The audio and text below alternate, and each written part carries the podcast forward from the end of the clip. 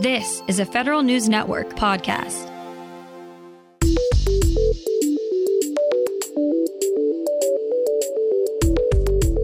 Coming up on today's Federal Newscast, if you want to troll the Air Force Facebook page, no problem.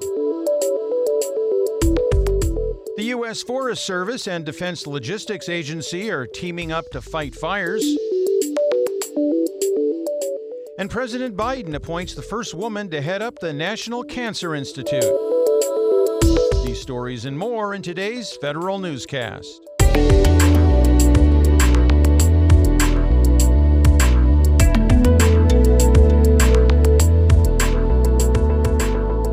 It's Thursday, August 11th, 2022. Welcome to today's episode of the Federal Newscast. I'm Peter Musurlian. A new law sets the stage for a larger healthcare workforce at the Veterans Affairs Department. Federal News Network's Jory Heckman has the details. The Honoring Our Pact Act gives the VA the resources it needs to staff up its healthcare workforce to treat approximately 3.5 million post 9 11 combat veterans exposed to toxic burn pits during their military service. President Joe Biden says the VA will be able to move more quickly to determine a veteran's illness and related military service to obtain benefits. It means new facilities, improved care, more research, and increased hiring and retention of healthcare workers treating veterans. The bill also expands recruitment and retention bonuses for VA employees. Jory Heckman, Federal News Network. The Air Force says it will no longer take down critical comments from its Facebook page. The decision comes after a former airman sued the service for taking down his less than flattering comment about the Air Force chief enlisted officer. The page now has a disclaimer that states comments will not be removed and users will not be banned.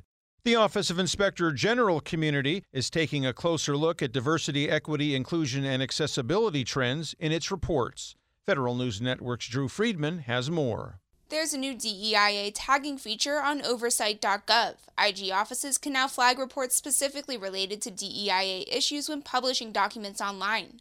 An OIG working group also posted a list of past DEI related reports on oversight.gov going back to fiscal 2014. The group hopes that the update will increase awareness of DEIA projects across the IG community.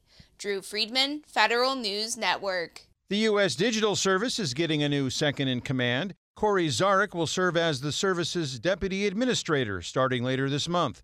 She currently works as the executive director for Georgetown University's Beeck Center for Social Impact and Innovation. She previously served as deputy chief technology officer for the Obama administration and as an attorney advisor for the National Archives and Records Administration. President Biden intends to appoint Dr. Monica Bertagnolli to be the first woman to be director of the National Cancer Institute. Bertagnolli will lead the NCI after working as a professor of cancer surgery at Harvard Medical School and as a practicing surgeon at a hospital in Boston. The previous director, Dr. Norman Sharpless, stepped down from the role in April. His deputy, Dr. Douglas Lowy, has served in an acting capacity since. Bert Bertagnolli previously served as president and chairwoman of the board of directors of the American Cancer Society and the Prevent Cancer Foundation.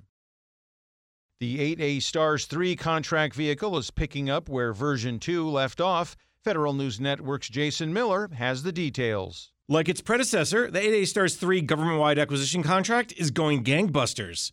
The General Services Administration's latest update on the year old contract shows agencies have awarded 271 task orders worth more than $691 million.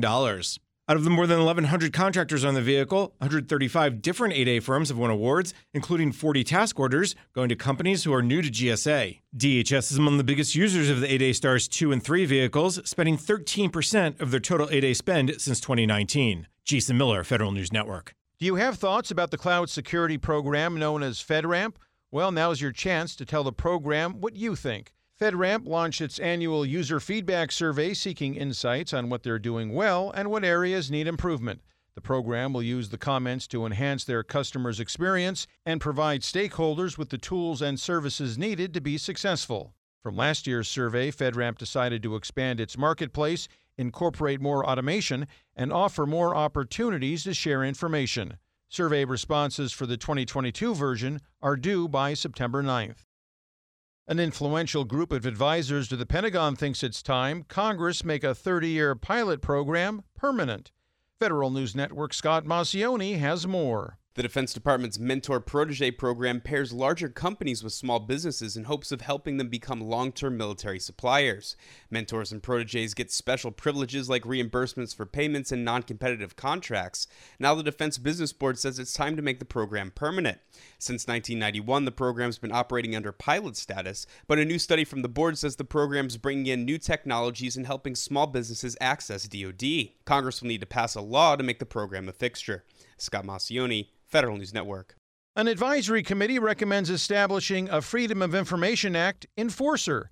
Federal News Network's Justin Doubleday reports. The FOIA Advisory Committee's latest slate of proposals would give the Office of Government Information Services the power to issue binding decisions in FOIA disputes. OGIS sits under the National Archives and Records Administration. The office has 10 employees and an annual budget of less than $2 million.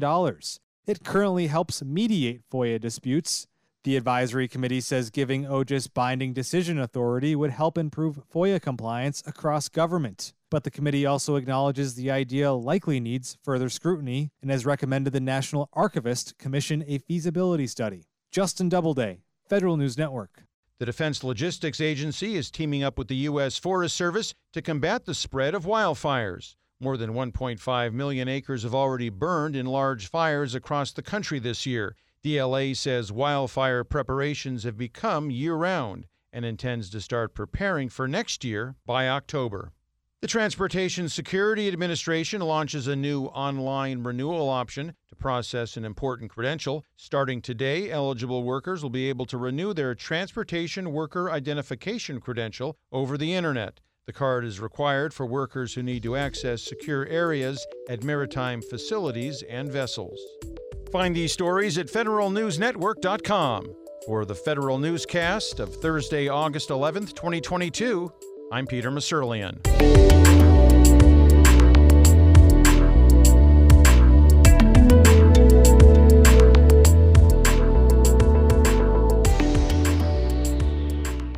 Reconnect with a carpool or vanpool.